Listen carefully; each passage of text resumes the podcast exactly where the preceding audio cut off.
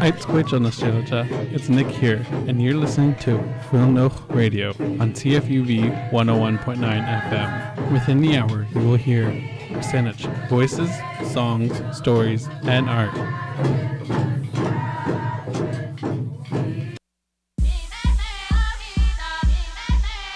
Eitsquetchil Hela, the Native Students Union is for and run by Indigenous students. Our space includes a lounge, computers, printing, a phone, and lunchroom.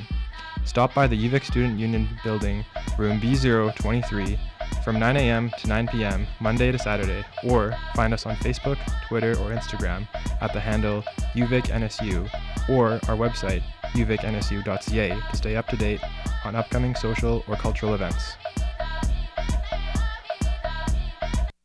All right, it's Gwachel Hela. And it's Nick here. Welcome to episode four of Wilnoch Radio. Today I will be interviewing two artists, uh, Eli Hurdle and Lindsay Delaronde. I interviewed Eli, uh, asking him questions about his filmmaking, and Lindsay about her artwork that she does. And up first, I have Eli Hurdle, and here he is. Tanse nito tematak Eli Hurdle ni Siko-san. Aki Nuxian Ota Lekwungen, Victoria. My name is Eli Hurdle.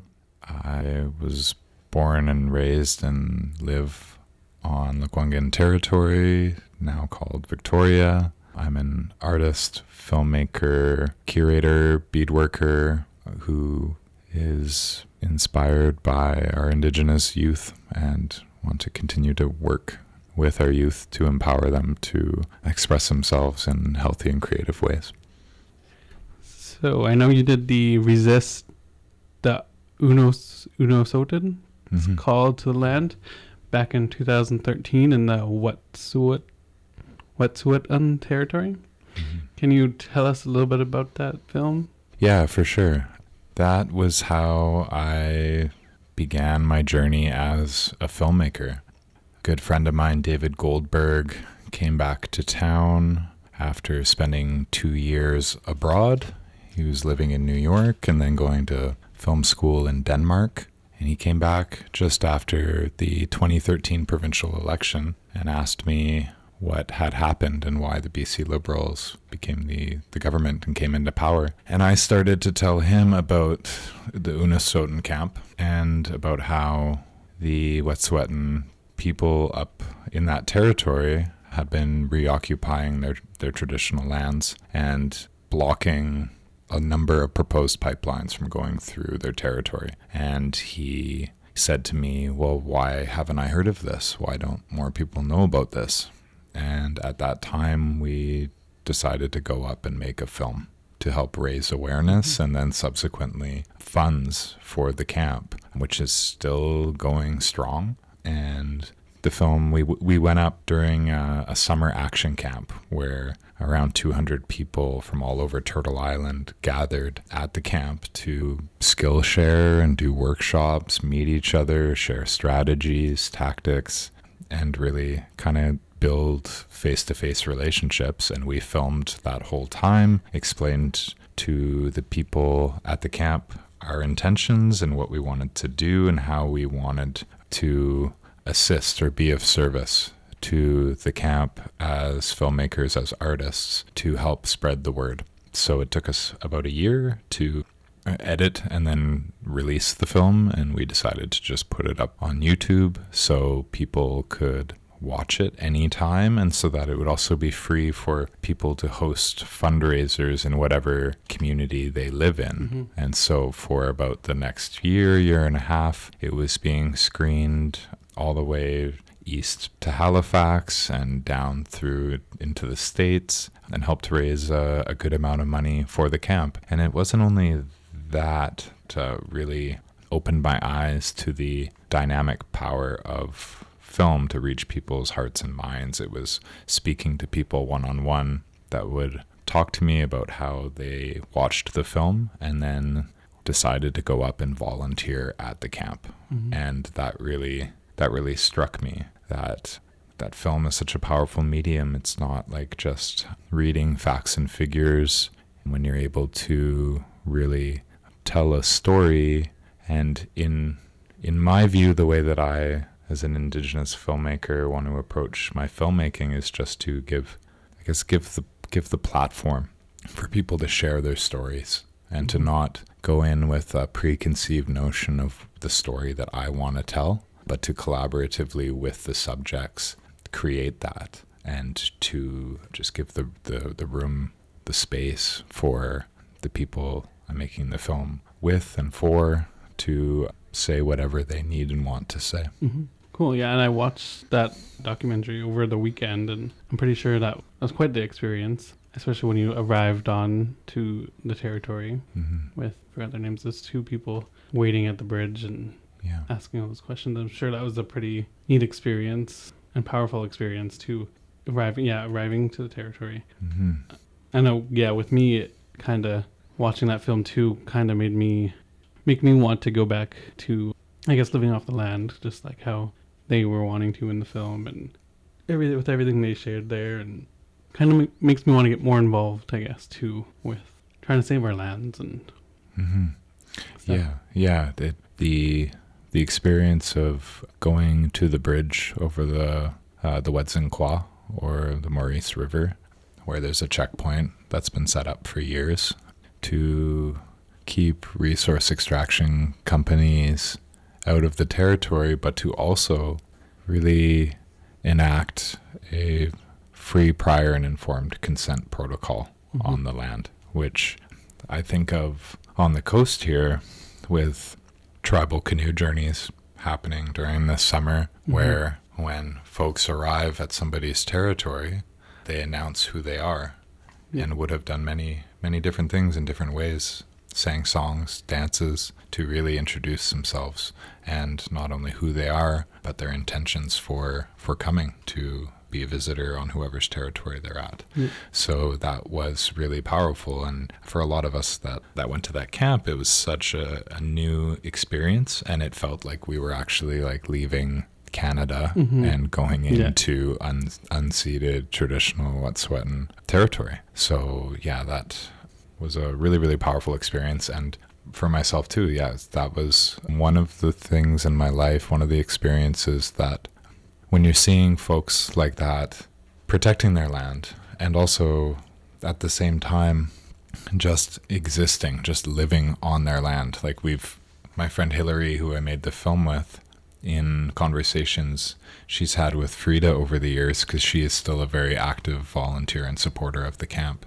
She's had conversations about making a a sequel to Resist called Exist, Oh wow. That's like awesome. that at Mhm. the at the same time Yeah. that that it is an active resist, resistance camp i think on a deeper level it is just living the way that their ancestors lived for hundreds thousands of generations hmm Yeah, and I think that would be pretty cool to watch too, just especially like a sequel, just because the first one was made in 2013. So just Mhm. seeing it all these few years later would be pretty Mhm. neat to watch. yeah the camp has gotten lots of amazing press since we released that film al jazeera plus um, released a short film called How to Stop a Pipeline that got over 9 million Oh, wow. views. And Vice also did a 20 minute documentary on the camp. Wow. So they've gotten a lot of press, and there's so many active resistance camps and places right now. I think the Watch House, you know,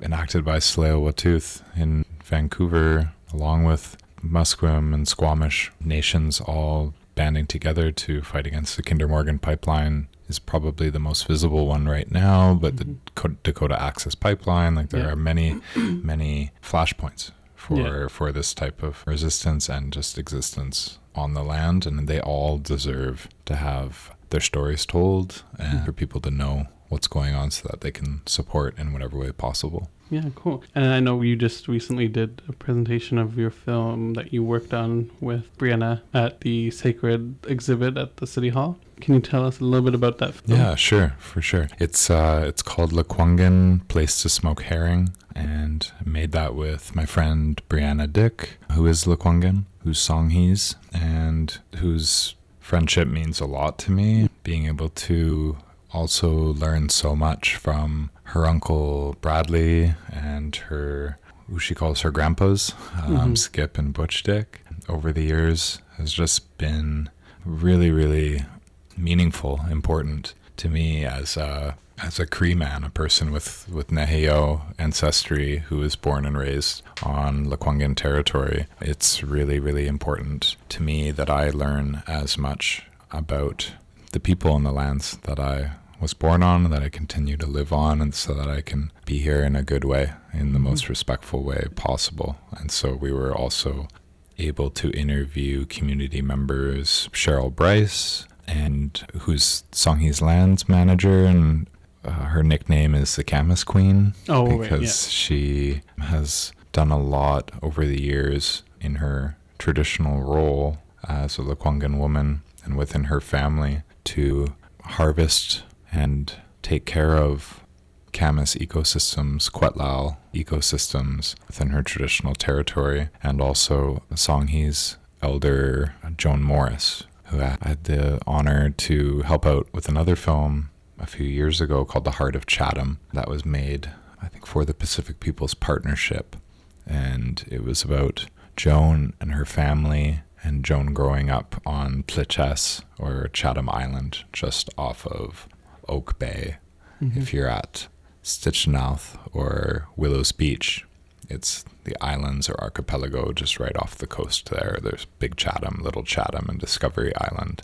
And her family was living there in the 40s and the 50s, and mm-hmm. that's where she was brought up. And the last family moved from there in the 19, early 1970s. So I don't think many people who live here in this area on this territory or visiting here know about that history. And I feel like it it's really important that we all not only know that history but also work to have better relationships with the lands and the waters that we live on mm-hmm. and the Lekwungen people who still are living on these lands and have responsibility for and to these lands. So that uh, that film we made over about, about over about two months. It was pretty quick, but Brianna and I are really proud of how it came together, and especially how it can be housed or installed at Victoria City Hall as, Mhm. as a part of the Sacred Exhibition, which is a permanent Indigenous art exhibition that I was also able to be the assistant curator for. So that was a really beautiful experience to be able to learn some curatorial skills, kind of work on both sides Yeah. of that exhibition. I was able to attend that on Aboriginal Day at City Hall, so I was able to watch the film, and I really liked it. I liked the aerial shots, like with the drone and everything else, and I thought it was a great film. Thank you. Yeah. What inspired you to get into filmmaking?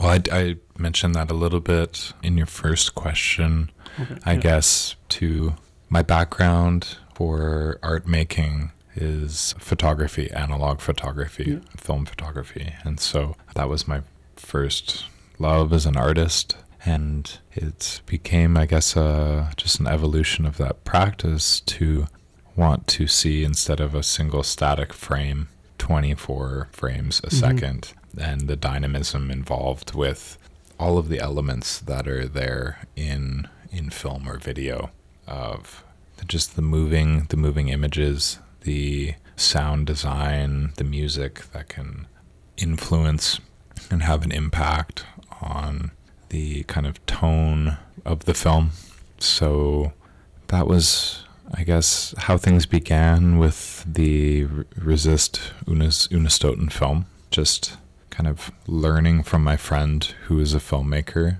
And one of my roles with the construction of that film was threading a narrative that would make sense and tell the story in an easy to understand way. So, in that process, I began to realize that I had skills as a storyteller that I could use in the editing process. And subsequent to that, over the past few years, I've just learned as much as I could about all other aspects of filmmaking. So Mhm. now I can do the planning of a project, pre-production, the filming, the editing, and and all the aspects of post-production. So I feel like I've learned a lot in these past couple of years, and another, I guess, part of that where I'm at right now is that I want to I want to continue to pass on those skills to Indigenous youth. I had the opportunity to work with Bianca Elliott this spring and this amazing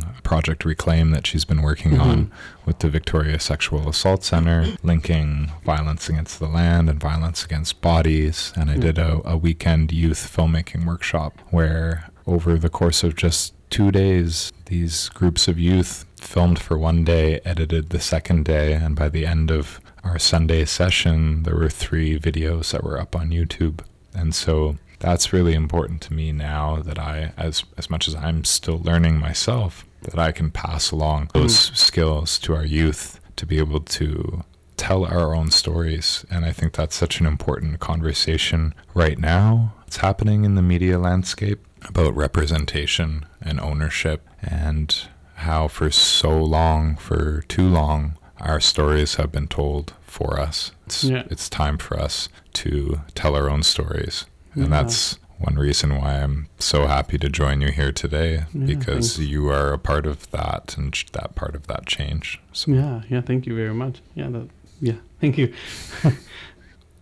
when filmmaking, how was the process like trying to find when to end uh, a film? Like, is it kind of a tough process, like knowing when to stop or when to end it? Mm. Yeah, it can it can be a little it can be a little challenging. I'll I'll just talk about the last film that Brianna and I made, for example. We probably could have made a half hour documentary and we might do that in the future for other uses. Like I'd like to continue talking with um, Songhee's chief and council about that, about how Mhm. they want to use that film in the future because it could be edited a little bit differently. Because of thinking about people coming into City Hall and watching it, we were conscious of it being a certain length. It ended up being 14 minutes, and that seemed like a not too short, not too long, kind of in the Goldilocks zone of people's attention spans and being able to sit and, and watch that. As far as how things can end, I find that when I do the first first pass through through footage, I can sometimes spot or there there are things that will pop out to me that will be a good way to finish. It's kind of like an intuitive thing where yeah, it just it feels like it, it feels to me like it would be a good ending. And as far for the Lekwungen foam, it was something that uh, that Skip Skip Dick said, and he Mhm. just said uh, at, at the end of our interview, he said the message is there, uh, Heichka. It Mm. was it, that kind of was a very simple, beautiful, poetic way for him to kind of put an exclamation point on all of the information that had been been said previously. Oh, nice. That's awesome. Do you have any projects that you're working on or coming up soon? Right now, I'm I'm editing up a few projects that I was filming in the spring, some community films. Mhm. Um, I had the opportunity to work with First Nations Health Authority and Saanich Peninsula Hospital in your territory Oh, for this amazing project called Journey Home, where with Saanich community members and caregivers, nurses, and doctors at Saanich Peninsula Hospital came together over the course of two years to learn from one another and share about palliative care and how Mhm. end of life care could be done in a more respectful and culturally safe way on Wasanich territory. Oh, So I'm going to be editing three different films for three different audiences out Mhm. of all of those workshops. I also had the opportunity to go to the opening of Beau Revolutionary Spirit at the Audain Art Museum in Whistler in the spring and filmed that that opening. It's another project I have to edit. As far as projects on the horizon, I'm beginning to talk with my friend Leslie, who is one of the p- participating artists in the Sacred Exhibition, about making a documentary about Coast Salish art, which seems to me like that's a film that should have been made years ago. And if there Mhm. hasn't been a f- kind of a comprehensive film about that, that uh, Leslie is one of the people with the most knowledge and Mhm. relationships to to do something like that. So I'd like to work with him further on that. And another project I want to work on is with my friend Audie Murray, who lives in Vancouver, who's Metis Cree, and she is a part of the Indigenous tattoo revival movement right now. Yeah. And so I know your listeners can't see on Yeah. my on my on my arms, my forearms, I have two tattoos of my Kokum's beadwork that uh, that Audie has done for me. And we were just talking a couple of days ago about making a film, a short kind of experimental film about that type of tattoo work and the connections between skin stitching, hand poking, beadwork, birch bark, hides, kind of the skins, the skins Yeah. of trees or animals. So I'm excited about that. And then another project that I'm starting to think about a lot right now, something I'd like to do in the future.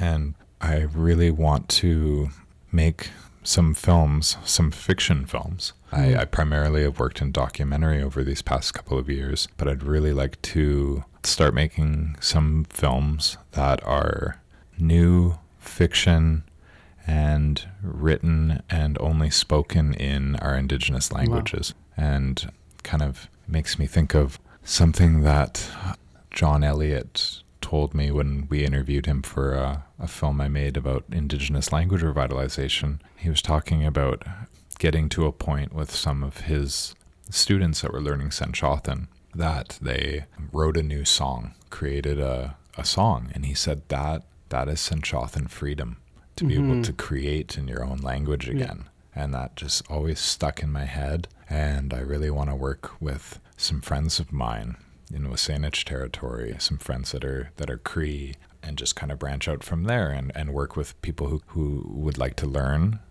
write a story together, learn those words in the languages, act in them. Mm-hmm. And yeah, that's something I've been thinking about a lot lately. That's awesome. And it's very inspiring to see an Indigenous filmmaker come up because I remember when I was younger too, that's something I wanted to get into. Like, I didn't know what I wanted to do necessarily because I did a workshop back when I was younger too at Royal Roads University. It was a digital stories hmm. workshop, they called it. So we were able to choose either to make a movie, write and record a song, or there's something else, another option, but I don't think anybody chose that one. But me and two others decided to make a little horror movie spoof. so it was pretty cool that we had like all those resources, like, and we had them teach us how to edit it. And hmm. it was this little like cheesy movie that was only filmed in in a daylight, but, but yeah, it was a pretty cool experience, and it's just Mhm. inspiring to see another Indigenous person pers- pursue filmmaking. Mhm. Thank you. Yeah. So, can you let everybody know where they can find your films or watch them? Or They're kind of all over the place. Some of them are on YouTube. Uh, two that are that are on YouTube are uh, "Resist the Unistoten's Call to the Land," and another one is the uh, Indigenous Language Revitalization film I made for TELUS a couple of years ago, and that one's called "Voices on the Rise." So you could search both of those in on YouTube. The City Hall film will shortly be uploaded to YouTube. I Mhm. also want to just release that out to everyone to watch. And it's also, in the meantime, installed in the Douglas Street foyer of Victoria City Hall. Right, cool. And, oh, and I also have a website, elihurdle.ca, which has yet to be populated with much content. It Oh, ju- just yeah. has the Indigenous language revitalization film on all it. cool. Thank you. All right, hi Shka again, Eli. Thank you for coming in and doing that interview. So, if you didn't get a chance, you, or if you haven't seen it yet, any of his films, go check them out. I will put them in the podcast description box later when I upload the, this episode. And up next, I have some upcoming community events. I have two from the Husanich territory. Uh, this Thursday, August 2nd, from 10 a.m. to 4 p.m., is the Pauquachin Day 2018, and that is at the Pauquachin Hall and the beach there.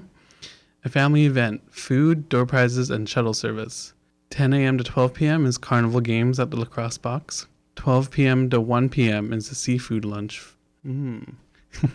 and then 1 p.m. everyone will head down to the beach. And then at 1:15 p.m. honoring our partners Homewood Health and University of Victoria and School District 63. And 2 p.m. to 4 p.m. beach time with bone game, water activity, tarot card reading, and wacky hair and more.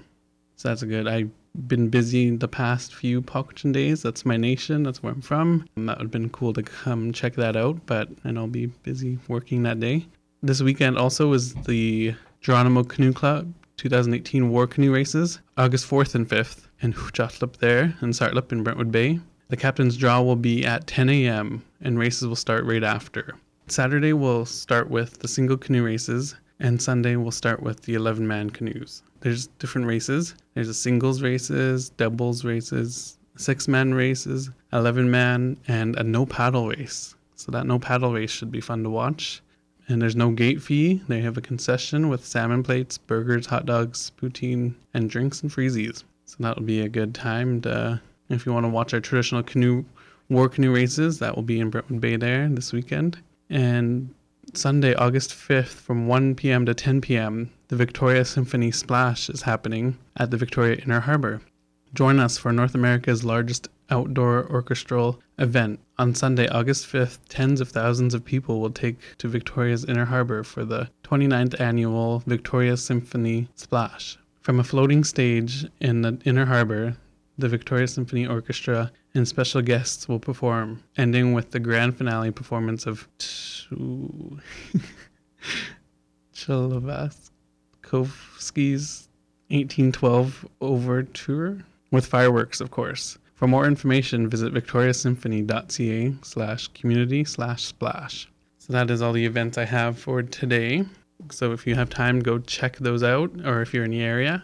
Up next, I have an interview with another local artist, Lindsay Delaronde. I asked her questions about her work and her residency and what she does as an artist. So here it is. I hope you enjoy. My name is Lindsay Delaronde. Uh, my Mohawk name is Gaditsagutste, which translates to lasting flower. It's a Mohawk name given to me by my grandmother, Norma Delaronde. I'm originally from Kahnawake, which is in the province of Quebec. I've been a visitor uh, here on the Kwangan territory for 13 years. I've been in arts education and counseling psychology in terms of my education, and I'm currently the Indigenous Artist in Residence for the City of Victoria, as well as the interim Aboriginal curator at Open Space. For people who may not know, can you tell us a little bit about what a curator does? Sure. Um, well, primarily my practice is um, in the arts as a, as a visual multidisciplinary artist. My sort of approach to curating uh, really has been established within my residency, gathering artists together, bringing community together, community outreach, facilitating workshops, developing projects and programs to help other people be creative, uh, not necessarily always artists, but community members. So my curatorial practice is revolved around community outreach. But in terms of like a conventional Aboriginal curator, you know, usually it's in the context of working for a gallery and the curator brings artists together with a curatorial theme, works with artists, holds artists up, um, holds space as you know an exhibition. They they put on exhibitions and and curate that exhibition. So that's sort of like the conventional way that I'm sort of you know um, learning more about because I've been a primarily a practicing artist. The the position at Open Space is an interim, which means I'm just only there temporarily. My contract goes till October 1st as Open Space has been through a lot of different political strategies in terms of amendment and maintaining good standing and building trust and loyalty with community. They needed the Aboriginal curator to to have a position there to hold space as they look for a permanent one. Yeah. What kind of art is it that you do? Hmm. I would say that you know there's a big long timeline of my practice. I definitely have been trained institutionally. I went to a fine arts program when I was 16, I started my post secondary education in fine arts at Dawson College in Montreal. And so you get the gamut of the full sculpture, painting, printmaking. Then I transferred over to Emily Carr in 2004. And then again, that was a lot of just experimenting and exploring with different mediums. Um, my background, I would say, I, ha- I, had a strong passion for printmaking, silkscreen oh, yeah. printing in particular. Yeah. I definitely moved away from that uh, as time has gone on. And then I did a master's in uh, fine arts at, from the University of Victoria, where I also explored different printing methods yeah, I, I would say a lot of my background is printmaking, which then transferred more into photography. I would say starting in 2014, mm. and then that migrated, you know, into more of a performance artist. And so there's different sort of genres that I've explored in terms of the arts. But currently, uh, my main interest is in collaborative practice, uh, land-based performance, uh, moving more towards Indigenous theater, uh, mm-hmm. Indigenous performance art as well as continuing a, a love for photography with a focus really on healing through the arts. I would say that's my grounding and the foundation that I always work from. Our cultural ways of, you know, uh, learning about ourselves and, and incorporating spirituality and, and, you know, ritual and ceremony all in an appropriate way uh, in terms of uh, meshing that with the contemporary arts. I really love working with people. I love facilitating. I love using traditional arts and contemporary arts to really like I said, do a lot of the healing work, a lot of transformation through the arts. I would say that a lot of my passion is in art therapy, um, and I'd like to sort of grow more into that. I love Indigenous performance, uh, which is another area that I really want to explore. So, yeah, I'm kind of all over. Oh, yeah. yeah. when did this kind of all start and what inspired you to get into this practice? Well, I would say that it's really all I've ever done and known. Oh, yeah. So when I was a young person, I knew really, really young, probably before the age of 10, that I wanted to go to art school. That was yeah. really like a very primary focus. I mean, I had to go through all of the the the windstorms and yeah. the challenges and adversities you know growing up on reserve yeah. and you know coming from you know definitely challenges at home and you know having to move through my adolescent years and you know a lot of different hurdles that I've had to jump through to sort of get through to where I am today but I feel like you know being an artist was very fundamental to my identity as a young person. You know, I was always interested in materials and making things and wanting to know how things were made and looking at books of crafts and trying to copy things. Yeah. So, like, I've always been a maker mm-hmm. in some capacity. I've never really known anything but that. And so, going through the institution and being trained academically has been my process. And I know there's other artists that have done things differently. So, I would say that, you know, as a as a young person up until now. I'm, I'm 34 years old, so you know it's a long time to be invested in in creating and being an artist is something that is always you know changing and evolving and growing. And mm-hmm. uh, sometimes I'm interested in different themes, and then it sort of moves me to the next. And I did go back to school in 2014. Actually, I wanted to be an art therapist. There used to be a school here in Victoria called the the BC art therapy sort mm-hmm. of association. They had a two year program. And so I took my fine arts credits and I went back to doing my prerequisites in psychology here at mm-hmm. UVic part time. And so I was able to sort of accumulate all of my prerequisite courses. And then during that time, they had closed down. Yeah. So I had all of these credits, all mm-hmm. of my sort of education in, in the arts and the Indigenous Communities Counseling Psychology program emerged. It was the second cohort to ever run. And so I applied and obtained my master's in clinical counseling. And so I did a lot of exploring around how arts and healing, you know, are very much married in my practice and mm. been able to sort of execute that in my internship in, in some in some degree and then you know it's a it's a long process to sort of fit into that role you're bridging you know how do how do we bridge creativity in the arts with a, a therapeutic component and a healing component especially for our, our indigenous peoples which I think is such a wonderful fit mm. we're makers we're doers you know uh, we have a lot of determination perseverance you know mm. and there's a lot of richness in there. So, you know, using art is a definitely a way to access that beauty that, you know, Mhm. is so much resonates in our communities. Is there a signature or specific thing you like to incorporate or put into your work, whether it be print or performance art? Mhm. I don't know if there's a specific sort of trademark. I would say that guaranteed, maybe not guaranteed, maybe that's a little a little uh, stretch of a statement there, but um, I would say that definitely when I work with people, I'm I'm interested in what's inside. Mhm. And so my trademark is definitely, I would say, to go beyond the surface, you know, and try to dig deep, you know. I don't know if people that will be listening to this attended the, the Belfry, the first Indigenous showcase that I held at the Wow. Belfry Theatre. There was over 40 uh, local Indigenous performers from Mhm. across Canada Wow. that all reside here in Victoria, and we put on an hour and 20 minute show wow. and it was amazing. And so um, we're going to continue to do a next one in January, hopefully again with the Belfry. Um, currently running an Indigenous men's program Yeah. uh, focused on art and healing. Uh, we did paddle making last week. We'll be doing drum making and then sweat lodge ceremony, and then into studio to develop a, perf- a performance, a new Mhm. paddle a paddle welcome song. Wow.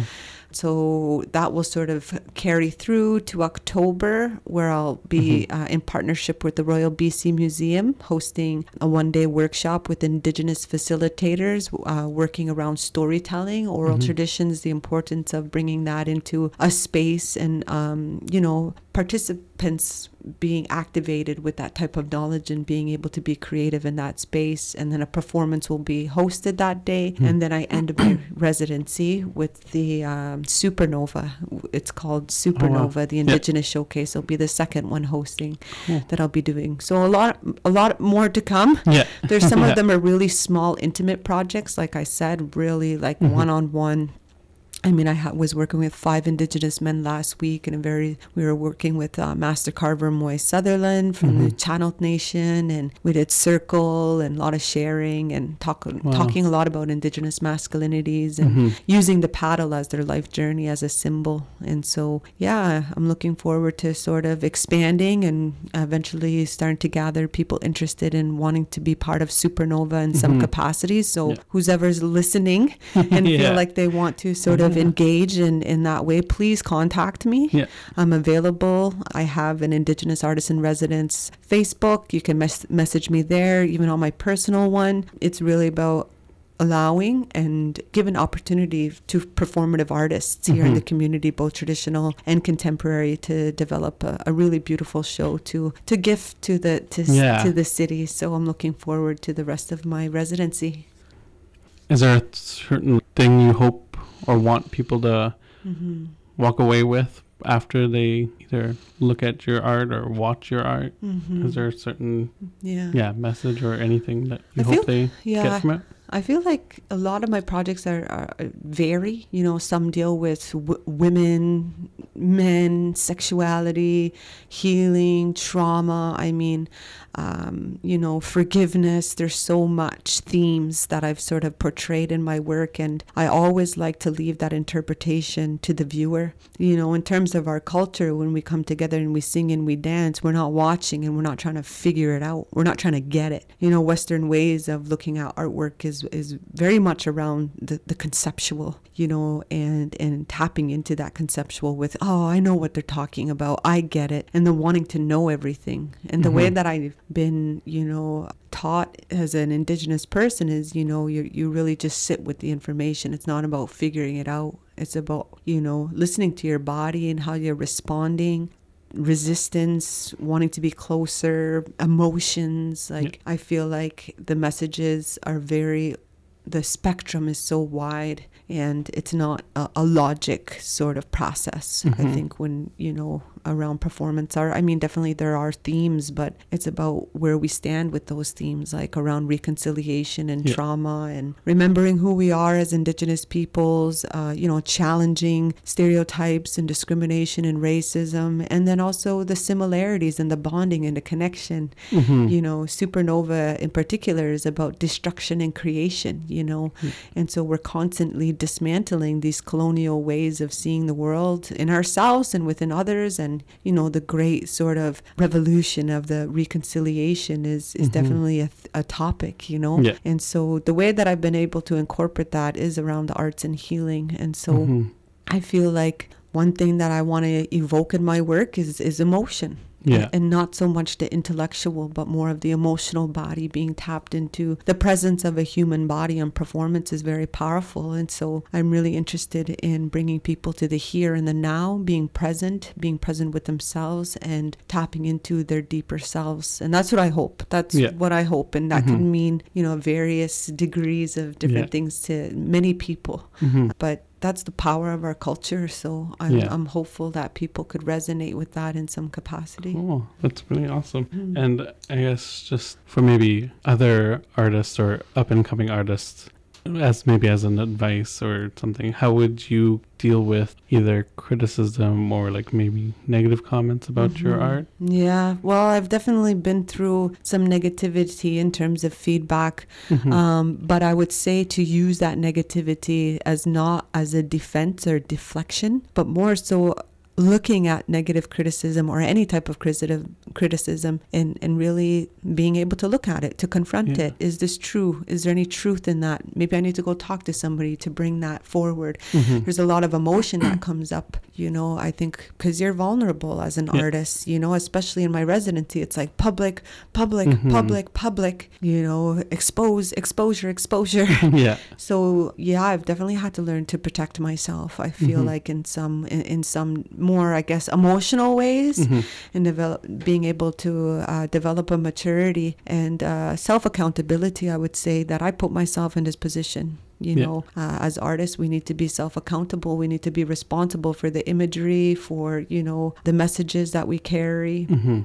The audio, the visual, the sound, all of that, it has to sort of, we have to be accountable. And it helps you to develop your practice when you think about the huge responsibility that Indigenous artists, you know, I think carry that maybe some non Indigenous peoples don't carry Yeah. or don't consider, you know, because we're not just independent, separate from our families and our Mhm. nations and our communities. And, you know, I think there's a, there's a deep, you know, self reflection process that can be earned through time, you know. So I would say that, you know, our greatest traumas and our greatest negativity and our greatest challenges, the hardest criticism is really the gem and the mm. diamonds and where the pearls live if we're able to sort of express humility and vulnerability and that's what I've learned I feel like in in my process of being an Mhm. artist it's fearful some of the themes I've sort of tackled you know come with criticism but I've also been able to open my ears to listening and incorporating and learning from it Wow, that's awesome. So, are you working on any projects, or do you have anything else coming up soon? Well, currently the Indigenous Men's Project in October 13th, the uh, Royal BC Museum in partnership, we're doing another symposium, our second one, and then the Belfry Indigenous Showcase Oh, yeah. in January. So those are the three major projects that I have Mhm. coming up, and that definitely fills up my time. Yeah, It's yeah, a lot of community outreach. It's a lot of sort of in studio, and I'm having a baby. Yeah, yeah, So this is the say, biggest yeah. project, right? So Yeah. yeah, I mean, along with all of that. I'm also almost six months pregnant. yeah. And so my baby arrives, uh, if it goes to full term and it, if all goes well, Yeah. uh, October, at the end of October. Oh, yeah. So it's about busy. a lot of uh, pre planning Yeah. and getting my team together, getting organized in terms of uh, people that want to show up and, you know, make that commitment and dedication to be in Mhm. their own process and contribute to the greater the greater group. And so that's what I'm I'm hoping to carry through to, Yeah. to the rest of my residency. All right. And then again, I know you shared a bit earlier, but can you maybe share where people can find you or Mhm. find maybe your work if they want to see it? Well, my uh, Indigenous Artists in Residence for the City of Victoria Facebook page has some information, not a lot. It definitely needs to be. It's it's difficult in a residency because Mhm. along with uh, project management, financial management, community outreach, there's still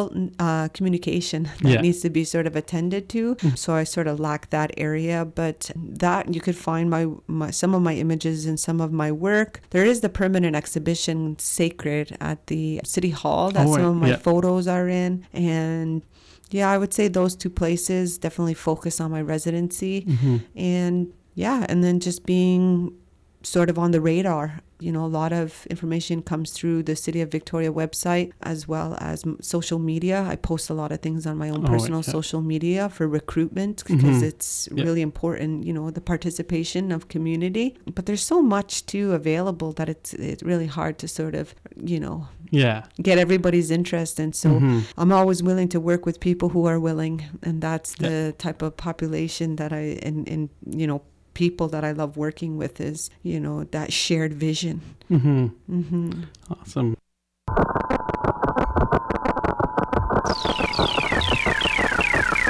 Hearing strange sounds coming out of the basement of the Student Union building? It's CFUV. Make your way down the stairs, learn how to live broadcast, and host your own radio program. Check out our website, cfuv.ca, for more information on how to get involved.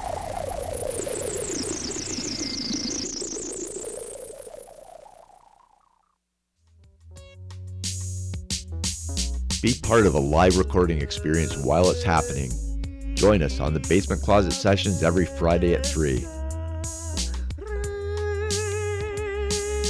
Hang out with your favorite artists while they play their latest albums live from the floor of our Basement Closet studio on CFUV 101.9 FM and CFUV.ca.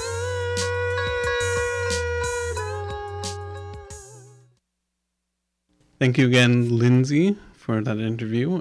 It's great to be able to sit down with you and chat. And um, I'll put a link to her Facebook page in the description box for the podcast too. And that is it for me for Will Know Radio for the hour. Uh, I hope you enjoyed today's episode. Uh, again, like I said before, if you missed any other episodes, uh, the first three, they are at CFUV, CFUVpodcasts.com and on SoundCloud. So yeah, I hope you are all enjoying this Indigenous content. And stay tuned for other CFUV programming. And thank you again. Tune in again next week for more great show. Thank you.